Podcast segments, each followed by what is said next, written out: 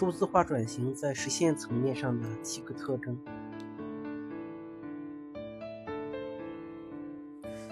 最近几年，企业的数字化转型是个热词，社会上也在不断炒作，编造出各种似是而非的新概念、新名词，让非技术人士一头雾水。数字化转型究竟是什么意思？它和过去的信息化有什么区别？我试图用尽量通俗的方式来解释数字化转型。在实现层面上，数字化转型具备这七个特征。第一个，数字化或数据驱动业务对象，比如零售业的人货场或者制造业的数字化孪生，比移动物联网等手段数字化后，业务实践、业务决策是根据数据分析、算法而生成，而非传统的人工判断或基于流程或简单的。判断规则。第二个，业务模式创新。当业务被数字化或者数会数据化后，可重构价值网络，因而商业模式设计数字化转型的出发点。商业模式画布可以用来做商业设计的方法。第三个，IT 架构现代化和云平台。企业 IT 架构从七十年代的主机系统一层阶。一层架构发展到九十年代的客户机服务器的二层模式，ERP 系统是客户机服务器的典型产物。到二十一世纪进入所谓互联网时代，分为表现层、服务层、业务逻辑、数据存储，所谓的 N 层架构。再从 SU 架构发展到今天的云平台。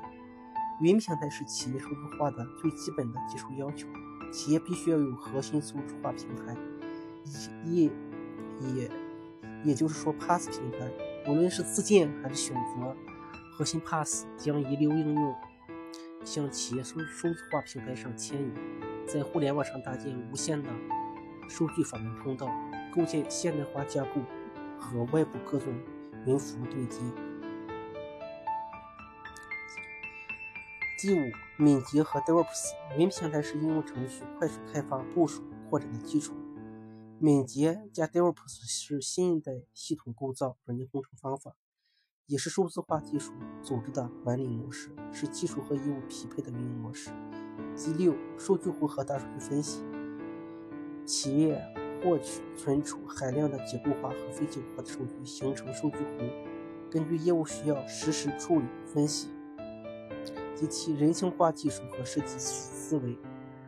数字化时代的商业处于持续变化的不稳定状态，因而用户无论是外部用户还是内部用户，对数字化应用需要无需培训的自然化的使用，这和需要经过培训才能使用的传统企业系系统截然不同。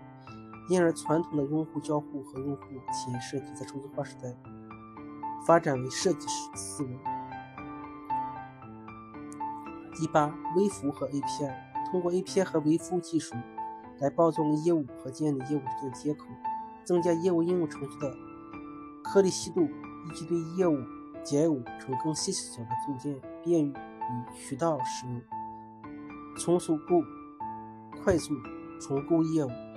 从我的观察来看，目前多数企业在数字化转型方面最大的挑战是人才问题。数字化建设不同于传统企业信息化建设的组织，需要一支由以下角色组成的队伍。业务架构师、技术架构师、人形科学设计师、全站工程师、网络安全工程师，而面向企业提供服务的传统 IT 服务公司和 IT 咨询公司，也面临着商业模式、交付理念以及组织人才的变化。